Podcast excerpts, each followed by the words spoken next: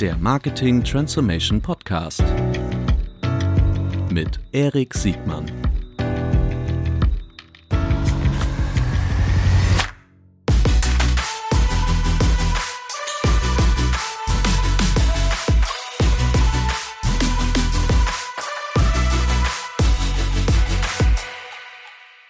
Herzlich willkommen zu einer neuen Folge des Marketing Transformation Podcast. Heute mit einem Themenspecial. Es geht um Marktforschung. Herzlich willkommen, Jonathan von Apinio. Moin Erik, vielen Dank. So, Marktforschung, ein großes Feld und ehrlich gesagt, ähm, ich habe mich so ein bisschen vorbereitet, indem ich einfach mit äh, vertrauten äh, Kollegen und Kolleginnen gesprochen habe. Und Marktforschung ist ja durchaus, ähm, ich will mal sagen, nicht ganz unumstritten in diesen Tagen, aber dazu werden wir gleich kommen. Vorher aber bitte, Jonathan, stell dich doch mal kurz selbst vor, bitte.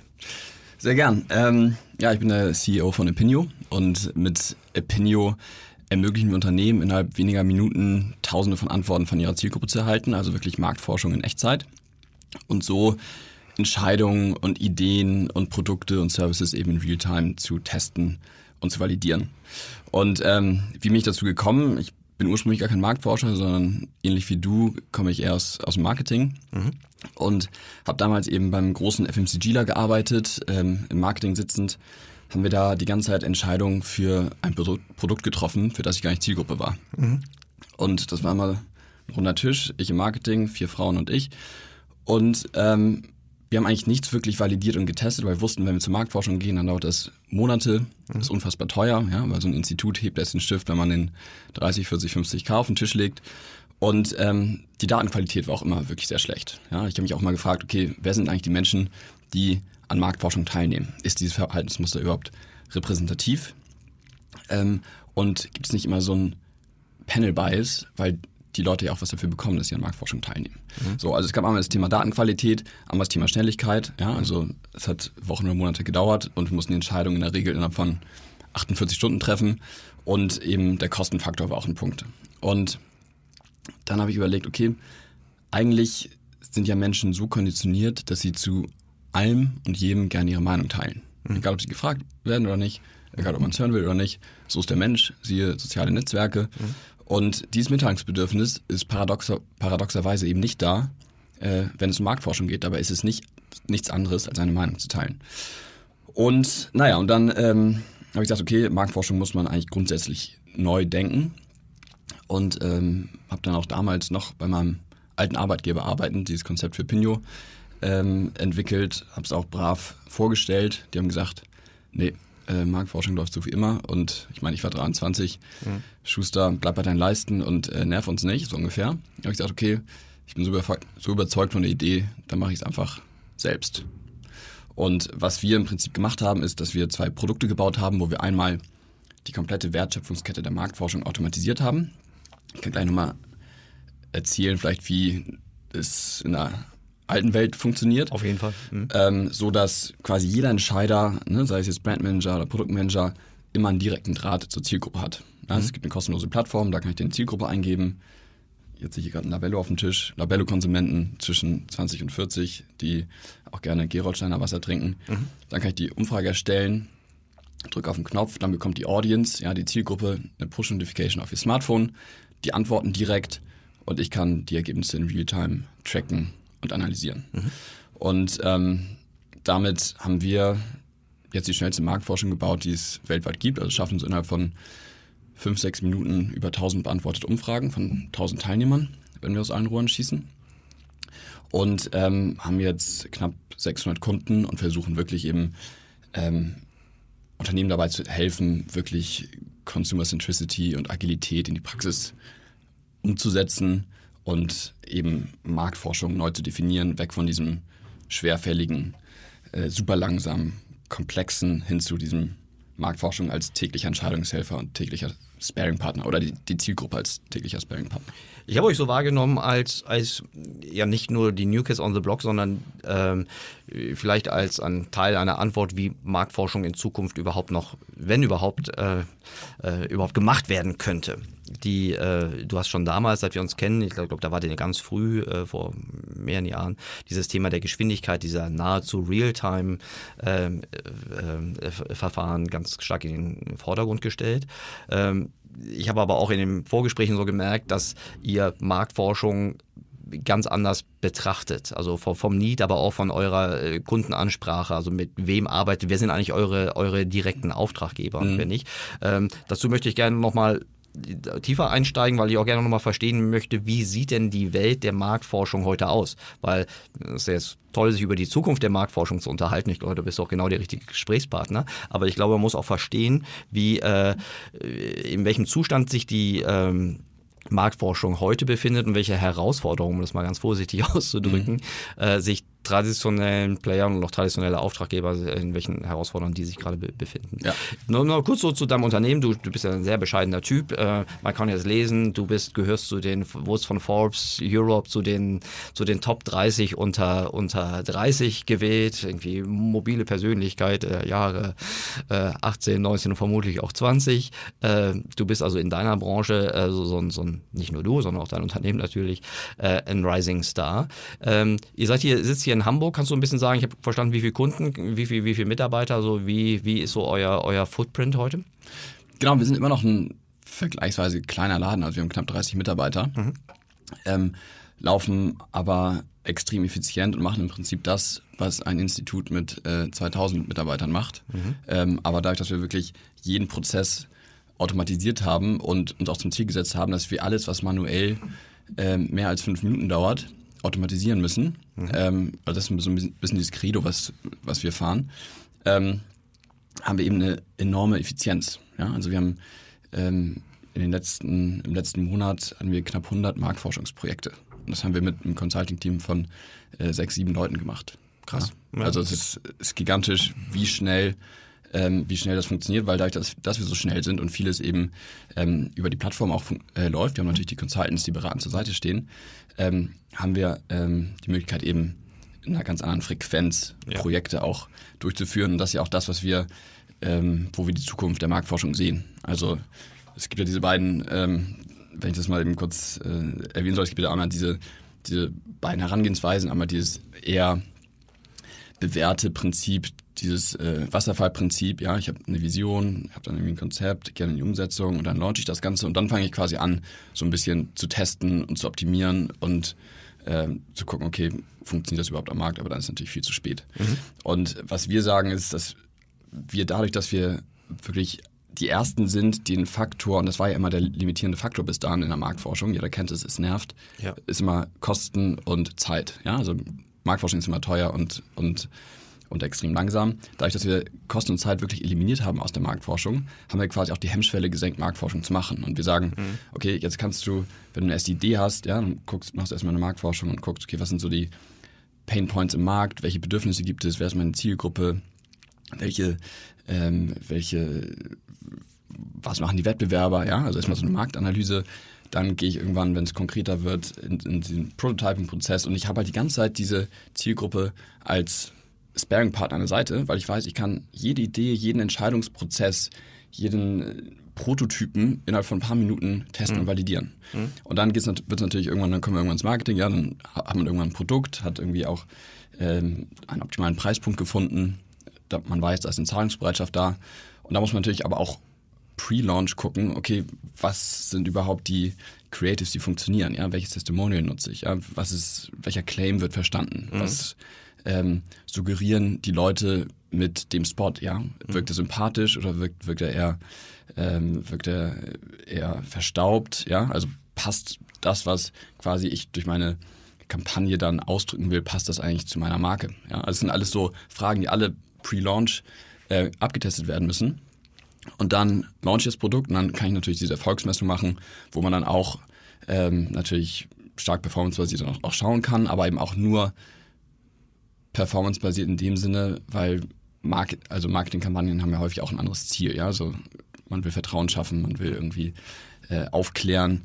Ähm, und das sind alles Dinge, die kannst du nicht performancebasiert messen mhm. oder nur sehr schwer. Weil sie mindestens einen Zeitversatz haben oder auch nicht zwangsläufig irgendeine Art von Engagement irgendwie voraussetzt. Genau, genau. Mhm. Und, und, und eigentlich ist es so ein konstanter Kreislauf. Ja, also erstmal Markt verstehen, Produktentwicklung, dann die ganzen begleitenden Maßnahmen testen, dann launche ich das Produkt und da muss ich natürlich gucken, okay, stimmt irgendwie das Image mit meiner ursprünglich ähm, ursprünglich ausgedachten Positionierung überein, mhm. muss ich da wieder vielleicht justieren, auch meine Zielgruppenansprache, mein Marketing und dann geht, fängt man wieder von vorne an, dass man sagt, okay, jetzt muss ich wieder den Markt verstehen. Mhm. Ja? Das ist ein konstanter Kreislauf und die Zielgruppe ist dann immer quasi im Zentrum und ich teste und validiere alles, um am Ende des Tages sagen zu können, ich treffe eigentlich gar keine Entscheidung mehr unter Unsicherheit. Ja? Mhm. Und das ist das eben, was in der alten Welt überhaupt nicht mehr funktioniert hat, weil die traditionelle Marktforschung das nicht leisten kann. Okay, also ich habe verstanden, ihr seid dann deutlich schneller, ihr setzt die Hürden deutlich runter, sodass ich auch in, in Zwischenschritten messen kann, also meine, meine Hypothesen validieren kann.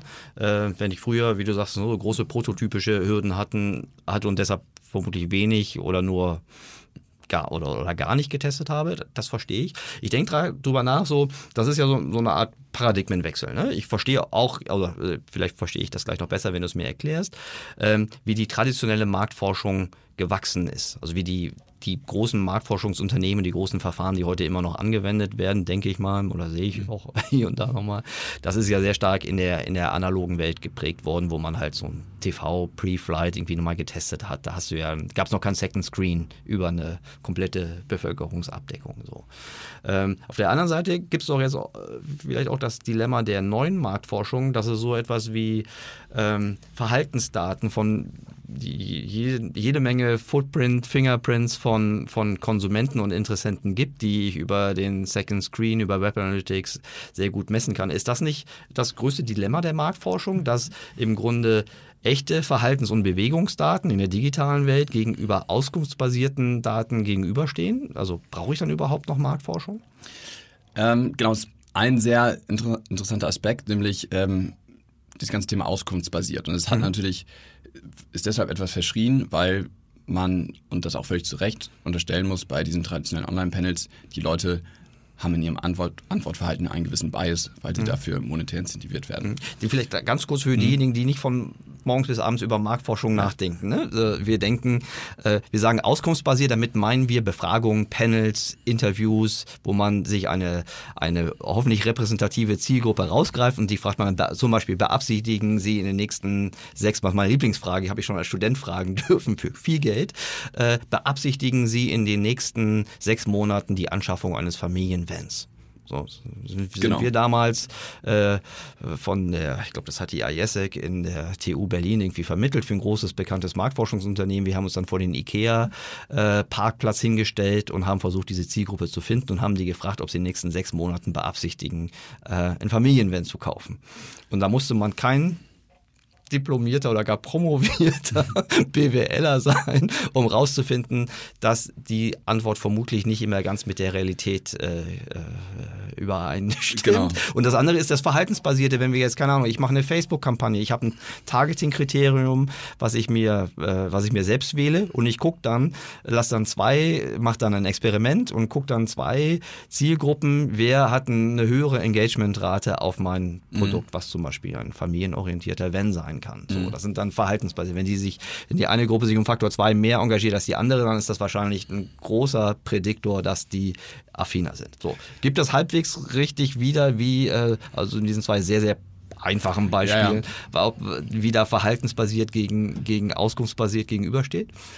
Genau, also die verhaltensbasierte ähm, Marktforschung ist quasi ein Teil von diesem ganzheitlichen Ansatz der Marktforschung. Ja? Also mhm. man kann natürlich gucken, ähm, wenn wenn ich irgendwas gelauncht habe, kann ich dann irgendwie noch optimieren, ja, aber ich kann keinen Erfolg kreieren. Mhm. Ja, ich, ich kann, um es nochmal ein bisschen provokanter zu formulieren, ich kann Schadensbegrenzung machen. Indem kann ich eh nur das verproben, was eh schon da ist. Genau, ne? was, was, mhm. was eh schon da ist. Aber ob mhm. das jetzt äh, der, die richtige Zielgruppenansprache war, ob das jetzt mhm. der richtige Spot war, ob mein Messaging verstanden wurde, oder nicht, oder ob äh, der Testi das Testimonial zu meiner, Mar zu meiner Marke passt. All diese Fragen, ja, ähm, kann ich äh, oder muss ich vorher, muss ich vorher verproben und um am Ende des Tages sicher, sicher sein zu können, okay, das, was ich quasi mit meiner Kampagne erreichen will, das erreiche ich auch ähm, bei, äh, im Markt oder bei, bei den Kunden und, mhm. und, und den Konsumenten. Ähm, wie, und deshalb dieses Performance-basierte ist schon, wenn man auch nur nach Performance guckt und sagt, okay, also am Ende des Tages versuche ich das irgendwie so zu attribuieren, dass ich sage, okay, mit der Kampagne über den Kanal mhm. habe ich das erreicht, was ich am Ende des Tages erreichen wollte, nämlich Kunden zu akquirieren. Dann funktioniert es natürlich schon, mhm. aber man weiß nie, okay, wie viel Potenzial habe ich da eigentlich auf der Strecke okay. äh, ähm, auf, auf der Strecke liegen lassen, weil ich gewisse Dinge vorher nicht, nicht getestet habe. Also mhm. ein Beispiel zum Beispiel, wir haben, ähm, wir haben mit, also wir arbeiten mit vielen Brands zusammen und ein, eine große Brand, die haben dann ähm, bei uns ein Packaging getestet. Ja, das war zwei Tage, bevor es in die Produktion gehen sollte. Mhm. Und die haben gesagt, okay, eigentlich ist es das, aber komm, wir machen, mal, machen nochmal so eine Marktforschung und äh, validieren das nochmal. Und ähm, da kam heraus, dass ein ganz anderes Packaging, ja, was von diesem Marketing-Team, die auch gar nicht Zielgruppe mhm. des Produktes waren, ähm, gar nicht mehr in Erwägung gezogen wurde, dass das auf jeden Fall das war, was bei weitem am besten in der Zielgruppe performt hat. Mhm. Wenn man sich dann vorstellt, wie viel, ähm, wie viele Kosten, ja, und wie viel, also wie viel Umsatzpotenzial damit wahrscheinlich liegen gelassen worden wäre, ja, hätten die das nicht nochmal für ein paar tausend Euro verprobt und mhm. geguckt, okay, also welches Packaging führt dazu, dass der Purchase Intent wirklich am größten ist in mhm. meiner Zielgruppe. Ähm, das wäre gigantisch gewesen. Und da kannst du auch nicht performancebasiert mhm. gucken, ähm, okay, Klar. was funktioniert besser, weil du hast einfach schon eine schlechte äh, schlechtes, ein schlechtes Packaging vorher in den Markt gedrückt. Also mhm. das heißt, da ist das Kind schon vorher in den Brunnen gefallen. Weil die erste Hypothese einfach schon zu limitieren genau, genau. war. Okay, das verstehe ich. Jetzt, du sagtest vorhin, das fand ich ganz, ganz, ganz prägnant. Die alte Welt hat so ein kaskadierendes System. Ne? Mhm. Äh, die haben eine, eine, Ursprungsidee und dann äh, kannst du besser beschreiben. Und dann läuft das runter. Am Ende, das, was dann sozusagen es dann soweit geschafft hat, das geht dann in die, in die, in die Marktforschung. Ähm, ich habe dich vorhin so verstanden, dass ihr Absenken der, der, der, Hürden, größere Geschwindigkeit, also schnellere Zugänglichkeit zu, zu den Erkenntnissen, dass man euch auch verwenden kann, gerade wenn man den, das ist ja das Prinzip der digitalen Welt, dass man eher so ein MVP-Konzept äh, äh, hat, Minimal Viable äh, äh, Product-Konzept hat, dass man erstmal versucht, den kleinsten gemeinsamen Nenner irgendwie zu erfinden, gucken, zu finden, gucken, wo man Marktchancen hat und dann immer größer zu werden. Mhm. Wenn ich die richtig verstehe, kann ich das auch in so einem, in so einem iterativen Kreislauf, in so, einem, in so einer MVP-Welt, deine Marktforschungserkenntnisse gerade auch bei der Hypothesenbildung oder Hypothesenerweiterung damit einfließen lassen. Genau, und das ist eben auch auch so, wie wir eigentlich die Zukunft der Marktforschung sehen. Ja, also okay. traditionell, das war ja auch, noch, auch nochmal eine Frage äh, von dir, hm. äh, ist es ja so, wenn ich im Marketing sitzend äh, oder im Produkt, sitz, äh, Produktmanagement sitzend irgendwelche Entscheidungen treffe, muss ich immer zur Marktforschung rennen. Ja, es gibt solche und solche Marktforscher, aber jetzt mal worst, vom Worst Case ausgehend. Ähm, und die sind eigentlich immer so der Gatekeeper, wenn es um Consumer Feedback geht, um Marktforschungsdaten geht. Ja? Alle wollen irgendwie datenbasierter, kundenzentrierter arbeiten, aber so wie Marktforschung in vielen Unternehmen auch noch funktioniert, ähm, ist das gar nicht möglich, weil, wie gesagt, da gibt es immer diesen Gatekeeper Marktforschungsabteilung. Genau, also den internen Marktforscher. Genau, genau. Ja. Und, und dann gibt es, wie gesagt, also gibt es solche und solche, es gibt auch sehr moderne, mhm. ja, die, mit denen wir auch viel zusammenarbeiten, mhm. aber es gibt auch Leute oder Abteilungen, die eben noch nicht so neu denken und für die Schnelligkeit und dieses äh, iterative Testen eben noch nicht so an, bei denen es noch nicht so angekommen ist. Das ist kulturell und organisatorisch auch so verankert, ne? Also wenn genau, die brauchen ja auch irgendwie eine Daseinsberechtigung, ja. ja. So und das heißt also, ich im Marketing sitzen, rennen dann zur Marktforschung und die Marktforscher gehen dann zur, zu den Instituten, ja, das mhm. sind so die großen GFKs und Ipsos dieser Welt, mhm. die sind eigentlich aber nichts anderes als ein besserer Projektmanager, ja, mhm. äh, weil die gehen dann auch wiederum zu den Online-Panels das sind wiederum andere, die dann versuchen, meine Zielgruppe. Ach, das sind gar nicht deren eigenen? Nee, genau. Also es, manche mhm. Institute haben ein eigenes Panel, aber ja. die meisten greifen dann auf andere Panels zurück. Und das, das sind wiederum so an, andere ja. Dienstleister, ja. ja. ist das für den Kunden transparent? Ähm, ja, ich, also ich, ich glaube, am Ende des Tages allen ist es re dann relativ egal, woher die Daten kommen, ob es jetzt ein, von, ja. von dem eigenen Online-Panel kommt oder, oder ob das jetzt ein Panel von dem Institut ist ähm, hinterfragt, hinterfragen auch recht wenig Leute, weil häufig ist ja Marktforschung auch in Unternehmen eher so eine, hat eher so eine Cover My Ass Funktion, mhm. ja. Im Vorgespräch hat das einer meiner Kollegen gesagt, das ist ungefähr so gut wie der Stempel des Wirtschaftsprüfers. Damit kriegst du auch kein besseres Ergebnis hin, aber damit hast du auf jeden Fall gezeigt, dass du alles richtig gemacht hast. Genau, genau. Und da, und da zählen natürlich. Und Gibt's das? Also stimmt das? Also ja, genau. Und das ist, glaube ich, auch noch so der einzige Punkt, den, oder die einzige Daseinsberechtigung, die vielleicht die großen Institute noch haben, ist der Name. Ja. Aber die Oder sie können ja auch schon, also sie, sie haben den Namen, aber sie, sagen wir mal so, sie, sie erwecken auch den Eindruck und ich kann das jetzt weder verifizieren noch, noch irgendwie verwerfen. Sie erwecken den Eindruck, dass sie erstens eine globale Coverage haben und ähm, uneingreifbar in der Methodenkompetenz und in der Objektivität ihrer Ergebnisse. Was, was sagst du denn? Du pitchst doch vermutlich manchmal auch gegen die. Genau, und das ist äh, dieser Trugschluss, ähm, den es, der noch sehr weit verbreitet ist, weil man muss sich einfach nur angucken, wie funktionieren eigentlich diese Online-Panels. Mhm. Ja, und das sind ja die Daten, mit denen die Institute arbeiten. Mhm. Und da muss man sich fragen, okay, wer meldet sich bei diesen Online-Panels an? Also mhm. wer hackt sich abends ähm, von Desktop, mhm. sagt so, okay, jetzt mache ich mal so eine super langweilige Survey mhm. ähm, und beantworte ein paar Fragen für ein paar Euro. Mhm. Und da werde ich auch die ganze Zeit gescreent. Das heißt, ne, mit mhm. deinem Van-Beispiel, ja, mhm. hast du ein, äh, verdienst du mehr als 8000 Euro und hast du ein Van mhm. vor der Haustür stehen, sagt jeder natürlich ja, weil er mhm. weiß. Damit komme ich wahrscheinlich eine Umfrage mhm. zum, zum, zu meinem Fahrverhalten. Ähm, und dafür bekomme ich Kohle, was wiederum der ursprüngliche Grund war, warum ich mich hier angemeldet habe. Entsprechend gibt es da immer diesen Panel-Bias ja, oder diesen Antwort-Bias. Und dadurch, dass die Teilnahmebereitschaft von, von allen runtergeht, mhm ähm, weil kein Mensch Bock auf Marktforschung hat, mhm. geht natürlich der Incentive auch immer weiter hoch. Das mhm. heißt, ja, die, die, Datenqualität wird immer schlechter ja. und, und, und, immer schlechter. Und ähm, man muss sich einfach nur selbst fragen, okay, wie viele Leute kennt man, die sowas machen, also sich in so Online-Panels freiwillig anmelden? Und ist das vom Verhaltensmuster überhaupt repräsentativ? Mhm. Und die ganzen Institute arbeiten mit genau diesen Daten. Mhm. Ja, und dann gibt es diese berühmte Institutsgewichtung. Ja, es ist eine Blackbox, ähm, wo einfach so lange hin und her, äh, hin und her äh, gewichtet wird, bis man sagt, okay, mit dem Ergebnis äh, gehen wir jetzt an die Kunden wiederum. Das, Argu das Argument ist, dass das Institut äh, diese, diese Panel Bias durch ihre Gewichtung ausgleicht. Genau, also in, in, in, Teilen, in, in Teilen sicherlich, aber es ist immer mhm. es ist häufig so eine Blackbox. Also mhm. Man weiß nie genau, wie gewichtet wird, aber man kann auf jeden Fall sagen, dass in diesen Online-Panels ähm, eine extrem schlechte Datenqualität in der Regel herrscht, mhm. weil die Leute und die Panelisten rein extrinsisch motiviert sind. Mhm. Ja. Deshalb haben wir ja gesagt, okay, also wir gewichten zum Beispiel nicht und mhm. deshalb kann man auch bei uns die Ergebnisse live tracken und analysieren. Mhm. Also mhm. da findet keine äh, nachträgliche Gewichtung statt, sondern vorher quotiert man dann so, zum Beispiel nach einem Zensus, dass man sagt, okay, ich habe hier ein, ein repräsentatives, ähm, eine repräsentative Stichprobe, die der mhm. Grundgesamtheit entspricht. Mhm. Ähm, und dadurch, dass die Leute bei uns dann eben intrinsisch motiviert sind, ja, also eben extrem wenig, also einen extrem geringen Incentive bekommen und eher aus dem Spaß heraus an diesen Marktforschungsumfragen teilnehmen, haben wir natürlich auch viel ehrlichere Antworten, was wiederum dazu führt, dass wir auch eine bessere Datenqualität liefern können. Mhm. Und das ist wirklich auch so der, die Innovation, die wir wahrscheinlich in die Marktforschung gebracht haben. Okay, du sagtest vorhin, ich will so ein bisschen auf die Auftraggeberseiten gucken und gerne auch nochmal diesen Vergleich alte Welt, jetzige Welt und, und vielleicht dann, also auf jeden Fall sollten wir äh, dann auch über die Zukunft der, der Marktforschung äh, sprechen.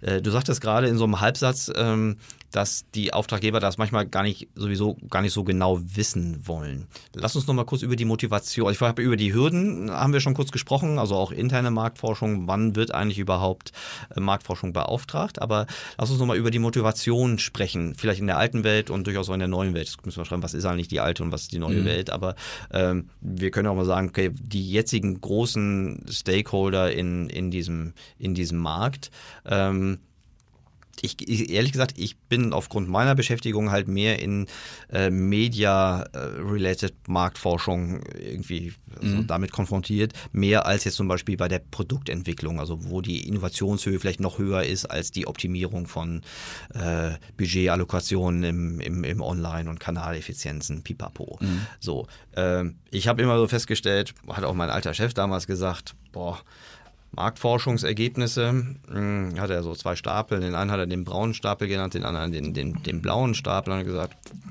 die, ähm, die, die, wir werden immer bekannter, immer schöner, gestützt, ungestützt. Äh, ich habe noch nie einen Rückschlag hier gesehen. Also, sag mal, in 20 Jahren keinen mhm. einzigen Rückschlag, glauben Sie das? und er hat das natürlich gesagt, okay, das hängt damit mit der Fragestellung, mit dem Auftraggeber und dem Auftragnehmer irgendwie zusammen. Gibt es diese Welt? Das Beispiel ist also ist, ist irgendwie schon auch bald äh, zwölf Jahre her. Ähm, aber gibt es diese alte Welt gerade so bei den FMCG-Lern? Ist das immer noch so? Ja, es ist schon so und es ist schon so, weil alle wissen eigentlich auch ähm, um die Probleme der Marktforschung. Natürlich, zum einen ist es ganz klar der Kosten- und Schnelligkeitsfaktor, ja, mhm. aber auch der Qualitätsfaktor.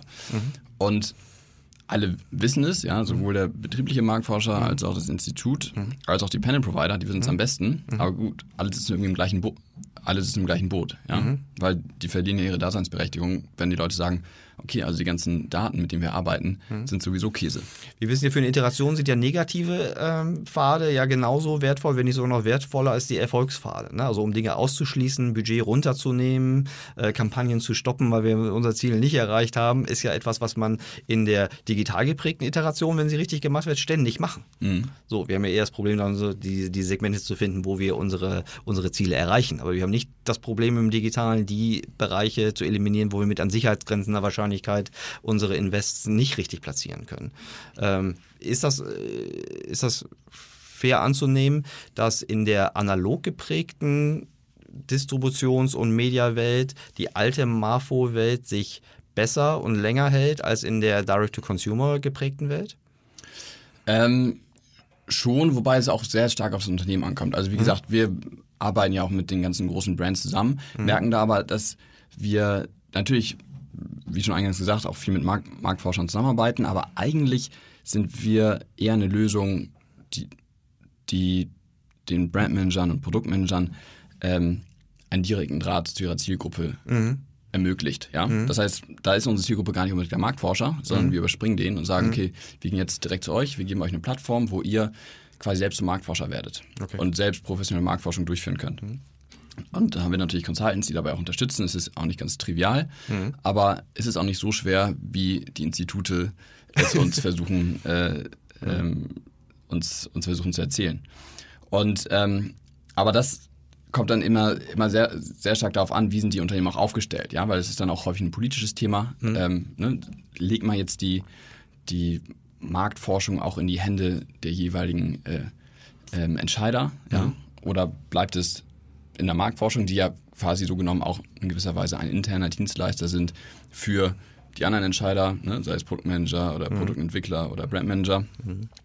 Ähm, aber das ist eigentlich schon ähm, so, wie wir auch mit den Marken ähm, mhm. immer weiter zusammenarbeiten, was auch unser Ziel ist. Ja? Also wir wollen wirklich ähm, eigentlich alle enablen, Marktforschung zu machen und das auch viel in viel höherer Frequenz, weil wir sagen, mhm. okay, wir haben Kosten und Zeit eliminiert. Das waren bis daher so die limitierenden Faktoren, warum ich keine Marktforschung gemacht habe, warum ich Entscheidungen einfach am runden Tisch getroffen habe oder nach Gut-Feeling.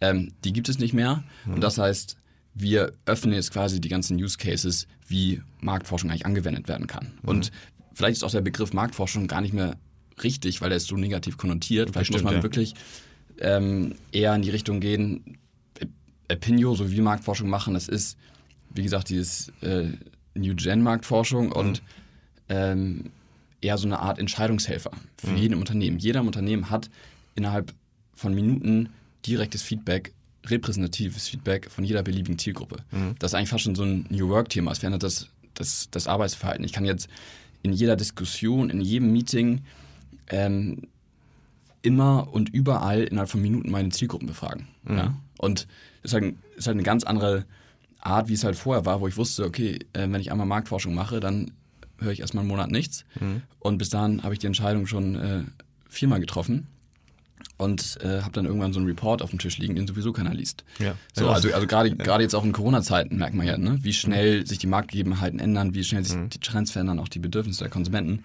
Und du brauchst einfach ähm, die Daten extrem schnell und das ist ja auch das, was die Unternehmen fordern. Ja, also das ganze Thema ähm, ähm, Consumer Centricity, Agilität, Schnelligkeit, datenbasierte Entscheidungsprozesse, das ist ja das, was sich alle Unternehmen irgendwie auf die Fahnen schreiben. Keiner weiß so richtig, wie er es umsetzen soll. Ja. Und Opinio ist da, glaube ich, so eine Lösung für. Ich finde die, find die Parallelen ganz interessant. Die, also in meinem Kopf habe ich jetzt ganz oft so die Parallele gesehen, ähm, zum Beispiel zu der Testing-Kultur. Also wie zum Beispiel Unternehmen Experimente machen, um einfach Varianten zu testen. Um gerade dieses, du sagtest gerade so diese Gut-Feeling-Entscheidung. Es gibt ja auch noch dieses Opinion of the Highest Income-Problem, dass also die hierarchisch wichtigsten Personen im Raum halten, ähm, mhm. eine, eine Entscheidung deutlich äh, wahrscheinlicher durchsetzen können als vielleicht eine andere durchaus auch datenfundierte Entscheidung.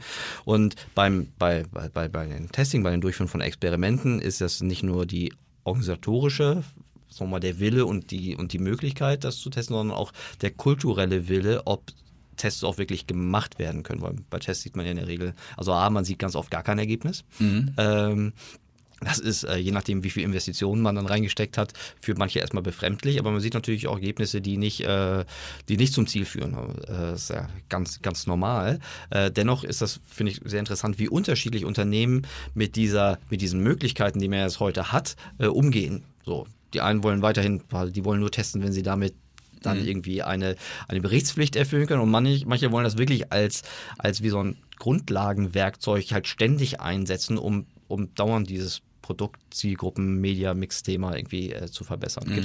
Gibt es da Parallelen zu, zu eurer Welt? Also ist das auch ein kulturelles Thema? Du hast ja auch gerade so gesagt, das ist euer, euer, eure Lösung ist eher ein Werkzeug, also habe ich es zumindest verstanden, um, um die, äh, weil auch direkt an die, an die Marketeers rangeht, ist eher ein Werkzeug als ein, ein Präsentationsinstrument.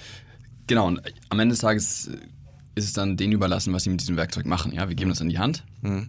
Ähm, und natürlich ist es dann immer noch ähm, im Ermessen des jeweiligen Brandmanagers zu sagen, okay, also der Markt sagt zwar das, die Konsumenten sagen das, aber ich sage trotzdem, der Weg ist der bessere, aber mhm. hat trotzdem eine Datengrundlage. Mhm. Ähm, wie er mit der arbeitet, ist dann, ist, ist am Ende des Tages ihm überlassen.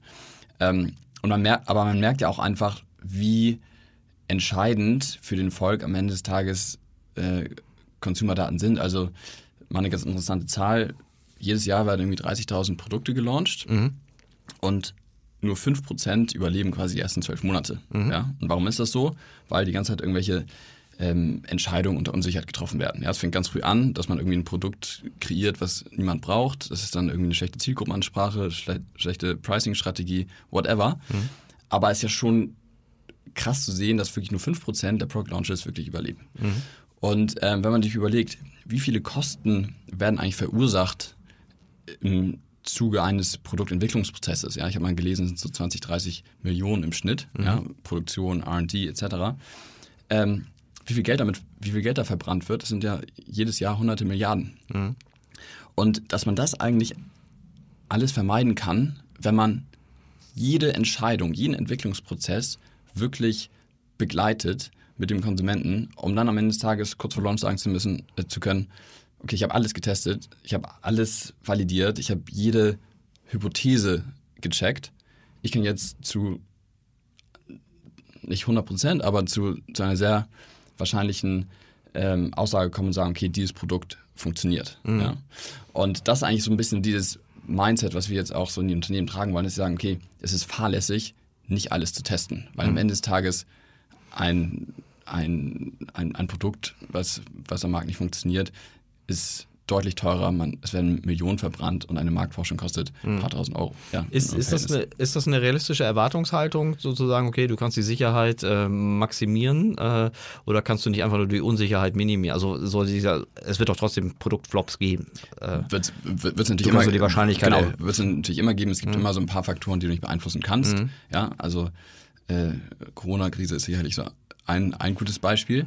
Aber du kannst alles andere, also ähm, ja, also was für, was für ein Produkt nehme ich, welche Zielgruppe spreche ich an, mhm. wo ist eigentlich ein Markt, was sind eigentlich die Bedürfnisse, gibt es hier irgendwelche Pain Points, ähm, was ist, wie hoch ist die Kaufbereitschaft, mhm. ähm, wie, wo ist der optimale Preispunkt und dann auch die ganzen, die ganzen Creatives, ja, also vieles hängt dann auch am Marketing, mit dem Marketing zusammen, wenn ich erstmal ein Produkt habe, wie vermarkte ich das, äh, Creatives, Claims, mhm. Audio, Spot-Tests. Ja, das mhm. musst du alles vortesten. Und dann kannst du irgendwann sagen, okay, das erreicht genau das, was ich will. Ich weiß, da ist ein Markt. Ich weiß, der, äh, da ist eine Zahlungsbereitschaft bei meiner Zielgruppe. Ich weiß, die begleitenden Marketingkampagnen erreichen genau das, was ich will. Hier, mhm. go for it. Ja. Und ich habe zum Beispiel erlebt, und ich habe ja da, damals in der alten Welt gearbeitet, dass wir diese Möglichkeit gar nicht hatten. Wir haben gar keine Marktforschung gemacht und wir saßen wirklich am runden Tisch und haben mhm. gesagt, ja, also machen wir jetzt mal plakativ gesagt, so machen wir die Packung grün oder blau, nutzen wir mhm. den Claim oder den Claim. Mhm. Vielleicht sind wir nochmal ähm, an den Tisch gegangen und mhm. haben gesagt, okay, findest du jetzt den Claim besser oder den Claim? Wir haben aber nichts wirklich validiert. Ja? Also mhm. nichts war wirklich, ähm, wir hatten keine wirkliche ähm, Entscheidungsgrundlage, die auf belastbaren Daten fundiert. Mhm. Das finde ich super spannend. Also äh, diese klar, also die Auftraggeber sind ja vermutlich dann auch oft auf der, aus der CPG, also aus der, aus der Consumer-Produktwelt mhm. oder FMCG-Welt, mhm. also die erstmal ein haptisches Produkt äh, haben, was irgendwo im Regal stehen kann. Äh, sind das die größten Auftraggeber? Also sagen wir ungefähr jetzt nicht nur für euch, sondern mal allgemein im Markt. Wer sind denn die großen, wer sind denn die großen Auftraggeber in dem Markt für Marktforschung? Ähm, ja, das sind so die großen Brands. Mhm. Ja, also wir arbeiten aber jetzt nicht nur für FMCG, das sind, natürlich mhm. die größten, aber es ist auch Retail, Automotive, Banken, mhm. Versicherungen, also alle die großen Beratungen und mhm. auch die Agenturen, das sind mhm. quasi alle, die in irgendeiner Form einen äh, B2C-Approach haben mhm. ja, oder ein B2C-Produkt haben. Für die, äh, für die arbeiten wir. Dann ist es aber sehr unterschiedlich, wie die uns auch einsetzen. Ja, also zum Beispiel ähm, was Unternehmensberatungen ähm, manchmal machen, die gehen dann wirklich mit der Opinion zu ihrem Kunden und mhm. zeigen denen, wie ein agiler Produktentwicklungsprozess funktioniert. Mhm. So, dann fangen die morgens an, machen erstmal ähm, machen erstmal so eine Marktanalyse. Mhm. Innerhalb von 20 Minuten haben sie die Daten auf dem Tisch. Mhm. Dann entwickeln sie erste Konzepte, dann machen, testen sie Konzepte, dann machen sie so ein schnelles Prototyping. Mhm. Und am Ende des Tages ja, ist, haben die so ein, sind sie so einen Produktentwicklungsprozess durchgegangen, der normalerweise vier Wochen dauert. Ähm, haben alles validiert und getestet innerhalb von acht Stunden. Ja? Mhm. Oder andere machen dann eben viele, genau, diese testen viel Creative, das ist auch erstmal so der naheliegendste mhm. Case, was jeder machen sollte. Jeder, mhm. der irgendwie mit irgendeiner Kampagne rausgeht, sollte es keinen Grund, das nicht zu testen. Ne? Genau, also. es, kostet wenig und die Downside ist gigantisch, ja. wenn halt irgendwas floppt. Ja, ja. genau. Mhm. Sind, die, äh, sind die Berater ein guter Multiplikator für euch? Also ähm, gerade weil sie ja. dieses agile, schnelle Prototyping, diese ganze äh, Eric Ries äh, äh, Iterationsschleifen halt auch in die Unternehmen reintragen. Äh, ist das ein guter Multiplikator? Ähm, ja, sehr, hm? ein sehr, sehr starker, weil, genau, zum einen, weil sie unsere Lösungen zu ihren Kunden bringen und die hm. sind natürlich nochmal viel, ähm, viel stärker in der Organisation auch drin als Unternehmensberater. Und die kommen auch nicht aus der Mediawelt, ne? Kommen auch nicht aus der Mediawelt hm. und die haben natürlich auch eine krasse Credibility. Ja, also hm. wenn jetzt. Und kein Konflikt. Und ja, also sie, mhm. genau, also die ähm, untermauern ihre eigene Dienstleistung mit mhm. einem Tool wie dem unseren, also mhm. mit, mit Epinio.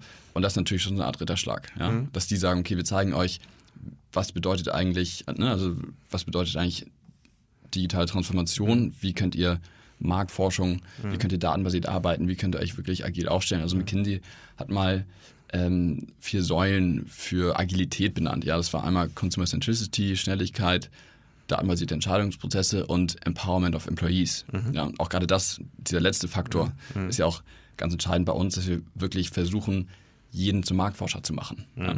Und ähm, dass dann Penio als Lösung, die quasi Agilität in die Unternehmen bringt, mhm. von Unternehmensberatung mhm. auch, äh, auch genutzt wird, mhm. ist natürlich für uns schon enorm wichtig. Okay. So, dann also FNCGler, Unternehmensberatung, äh, Automotive hast du schon, hast du schon genannt.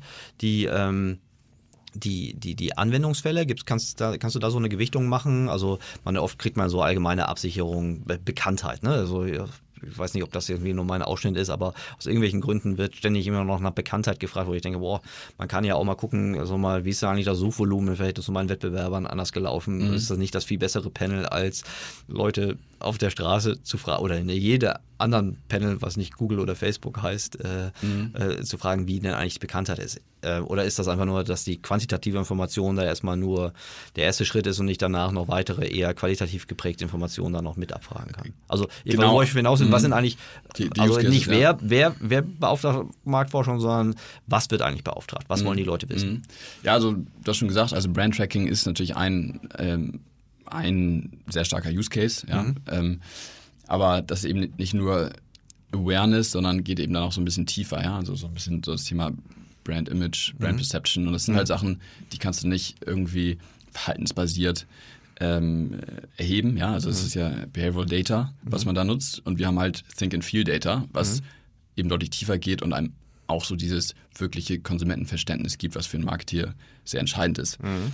Ähm, also das ist, glaube ich, ganz wichtig zu unterscheiden für alle diejenigen, die halt eher aus der analytischen, rein quantitativen Welt kommen, mhm. was, was Think and Feel Data ist. Kannst du dafür mal ein Beispiel bringen? Weil das kennen wir, das kennen die normalen Web Analytics Nerds, äh, also denen ich auch eher ein bisschen näher stehe, mhm. äh, das kennen die ja so nicht. Was sind ja, Think and Feel Data? Also, mal ein Beispiel. Also ganz, ganz plakativ. Also ich, ich sehe irgendwas bei ein, Ad bei Facebook, weiß die Leute klicken da drauf, ja, dann kann Mhm. ich verhaltensmäßig sagen, okay, diese Ad funktioniert.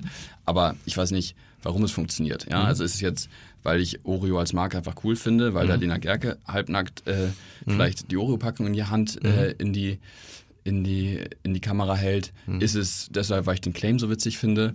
Oder ähm, finde ich einfach nur die Gewinnspiele, die Oreo macht, immer cool und ich, Mhm. mhm. und ich denke mir, okay, wenn ich darauf klicke, habe ich vielleicht bessere Chancen, dieses Gewinnspiel zu, zu gewinnen.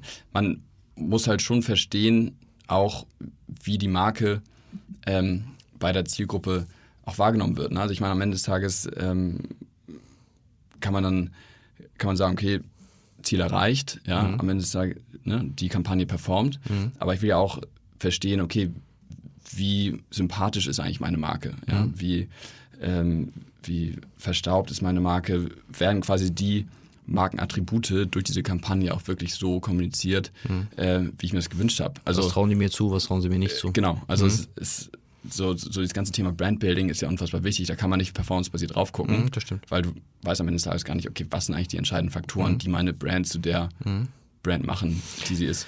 Wer nutzt das dann? Also äh, Markenwahrnehmung, Markenbekanntheit, geht das dann, wird das dann in die Kreation äh, übertragen? Also wie geht es dann weiter mit, mit der Erkenntnis? Kriegst du das mit? Ja, genau, also du, man hat dann so ein paar Brand-KPIs, ja, zum Beispiel, wie wird meine Marke wahrgenommen? Und dann kann ich natürlich gucken, okay, wenn meine Marke ähm, jetzt eher als äh, ja, qualitativ minderwertig irgendwie wahrgenommen wird, dann kann ich in der Kommunikation gucken und dann auch in, und das quasi in der Kommunikation auch weiter aussteuern, dass ich sage, okay, hier müssen wir einen Schwerpunkt setzen in, der, in, der, in unserer nächsten Marketingkampagne und sagen, okay, wir müssen quasi den Qualitätsaspekt stärker in den Vordergrund stellen.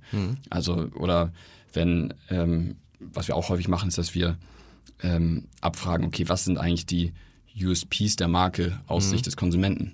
Und ähm, wenn dann der Konsument zum Beispiel nicht weiß, dass beim großen Fashion äh, äh, Modehändler ähm, es kostenlose ein kostenloses Rückgaberecht gibt, ja, dann kann man im nächsten Schritt sagen, okay, das ist jetzt quasi ein essentieller Bestandteil der nächsten Marketingkampagne und das kommunizieren wir stärker nach außen. Ja. Also es geht da nicht nur darum, so ein bisschen diese soften Faktoren, okay, wie findest du die Marke und, und wirklich jetzt auf dich sympathisch oder nicht, sondern eben auch ganz konkret wird das verstanden, was wir eigentlich nach außen kommunizieren. Also die USPs, die, die Übersetzung wird dann vermutlich in der Kreation, das geht vermutlich von Kampagne bis zum, bis zum AdWords-Testing, Texting äh, übersetzt. Ne? Genau. Weil vor, vor zehn Jahren hätte ich gesagt, boah, die Bedeutung von Marke, das ist doch alles gar nicht, wird doch alles überbewertet. Heute kann man ja also habe ich jetzt auch verstanden. Äh, äh, Branding äh, ist ja ganz klar messbar, auch als, als Conversion oder Micro-Conversion-Element kann man ja sehen, durchaus wie eine Marke gegen eine andere Marke bei gleichen Produkten, gleichen Preisen äh, unterschiedlich performt. Äh, ich kann messen mit meinen mir vertrauten Tools, dass das so ist. Ich kann nicht messen, warum das so ist und ich kann auch nicht mal andersweise dann nähern zu sagen, was müsste ich eigentlich verändern, damit das in Zukunft besser wird. Ähm, Exakt, ja. Okay, cool. Wie geht das? Ähm, oder oder gibt es noch weitere Anwendungen? Wir waren jetzt sehr stark beim, beim Brand. Wie sieht das mit Produktweiterentwicklung aus? Ähm, ich denke, alles, was man sowieso online irgendwie gegen, in Experimente machen kann, wie keine User Experience und so, da würde ich keine Marktforschung für machen, sondern vermutlich eher so Packaging, Produkt. Und du hast vorhin auch sehr oft Pricing genannt. Genau, also Marktforschung kommt, und das ist eben so der große Unterschied, glaube ich, zu dieser performancebasierten Betrachtung oder verhaltensbasierten Betrachtung. Der Großteil der Marktforschung passiert e- eben pre-launch. So.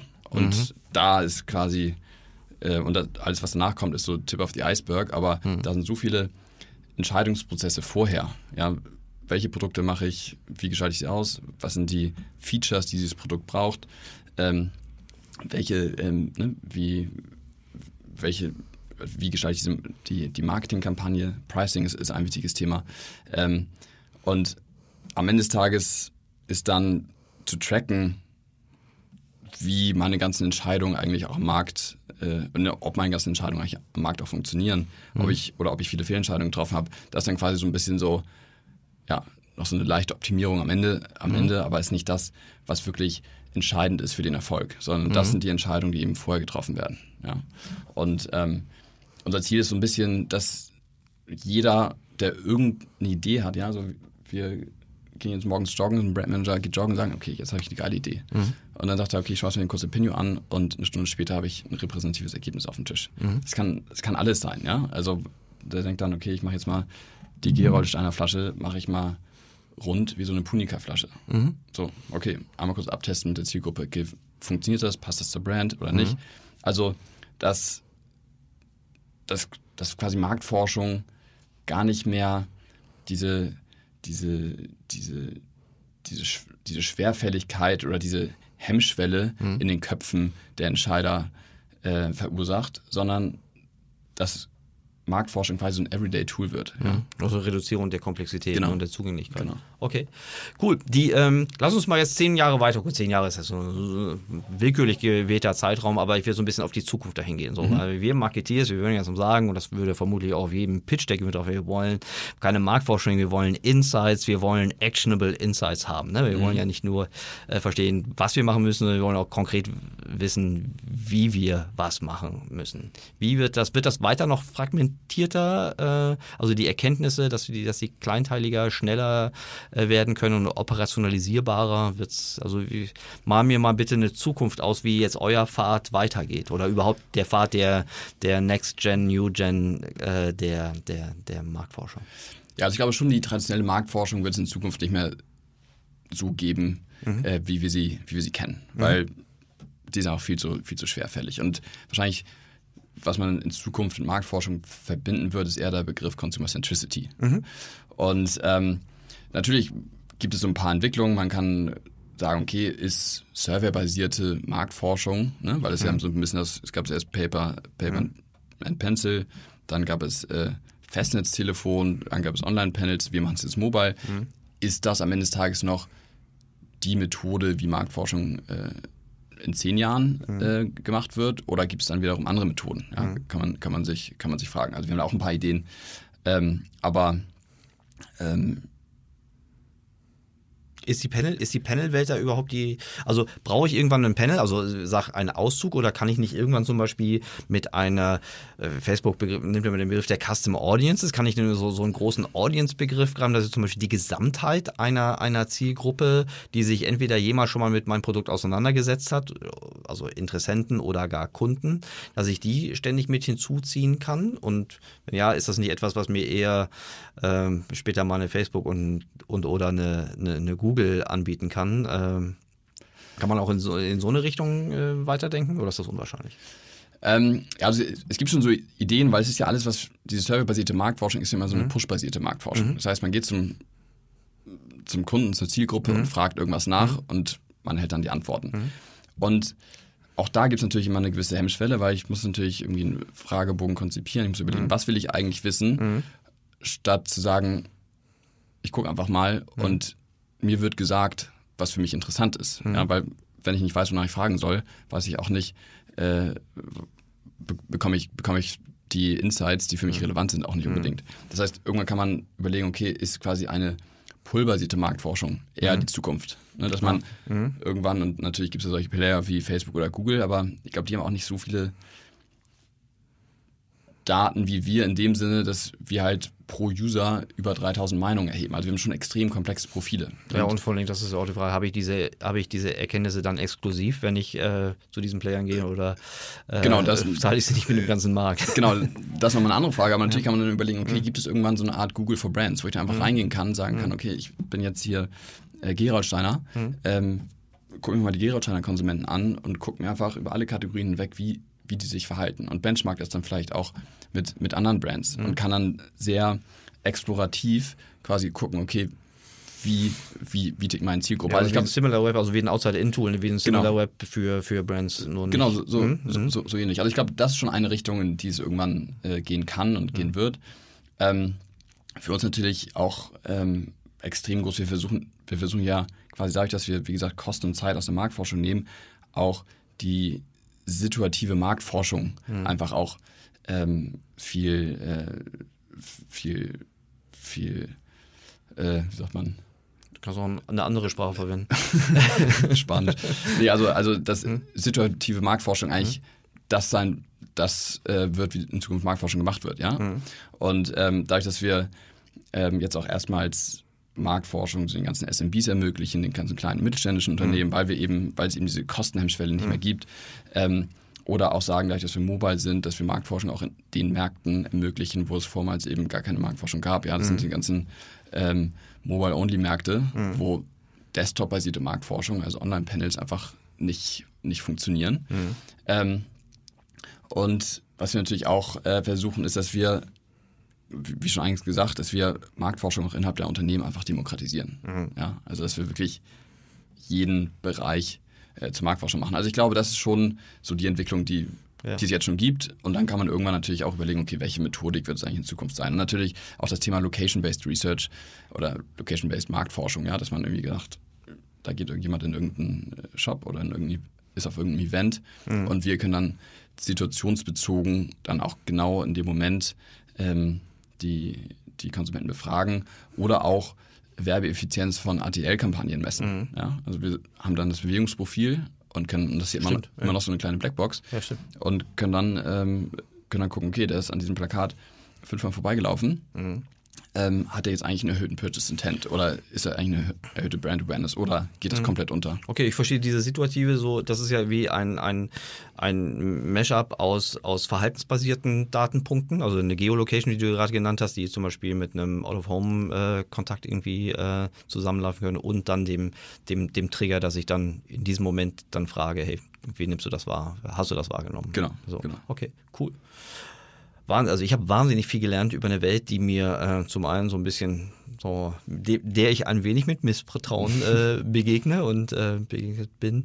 Ähm, aber ich habe auch deutlich besser verstanden, wie dieser, die, dieser, dieser Anwendungsfall von Marktforschung sich jetzt deutlich mehr auf die aktuellen Möglichkeiten und, äh, und auch Chancen jetzt, jetzt fokussiert im ja. Verhältnis zu dieser, dieser eher tradierteren Welt, die ich noch als Student. Ja, und es ist wirklich auch so ein, so ein Educational-Thema, was wir natürlich gerade haben. Ja? Also wir müssen erstmal in den Köpfen auch Marktforschung ganz anders verorten ja. und die Entscheider und die Unternehmen erziehen und denen beibringen, okay, was bedeutet eigentlich Marktforschung in Echtzeit? Also welche Möglichkeiten mhm. habe ich damit eigentlich? Also das ist ja ein ganz andere Art des Arbeitens. Ja, diese Echtzeit, also dieser nahezu Always-On-Aspekt. Genau. Äh, spektakulär.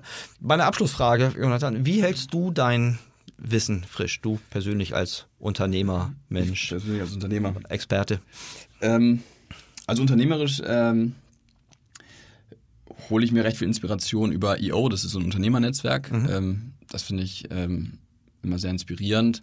Und was so die neuesten Tools angeht, da bin ich echt eher so ein Late Adopter. Und da mhm. ist unser CEO, der Max, äh, derjenige, der ähm, quasi das Ohr an den neuen Innovationen ist. Ja. Ähm, und da hole ich mir dann die Dinge. Aber ich bin, ich bin da immer sehr abhängig von ihm, muss ich, muss ja. ich gestehen. Habt ihr das irgendwie strukturiert oder macht ihr das so impulsiv, wenn er irgendwas entdeckt hat, dass er dann rumläuft und also, also der Max kennt irgendwie mal jedes Tool mhm. und guckt sich alles an und kennt alles und mhm. liest auch sehr viel, mhm. hört auch deinen Podcast. Ähm, Schöne Grüße. richtig aus.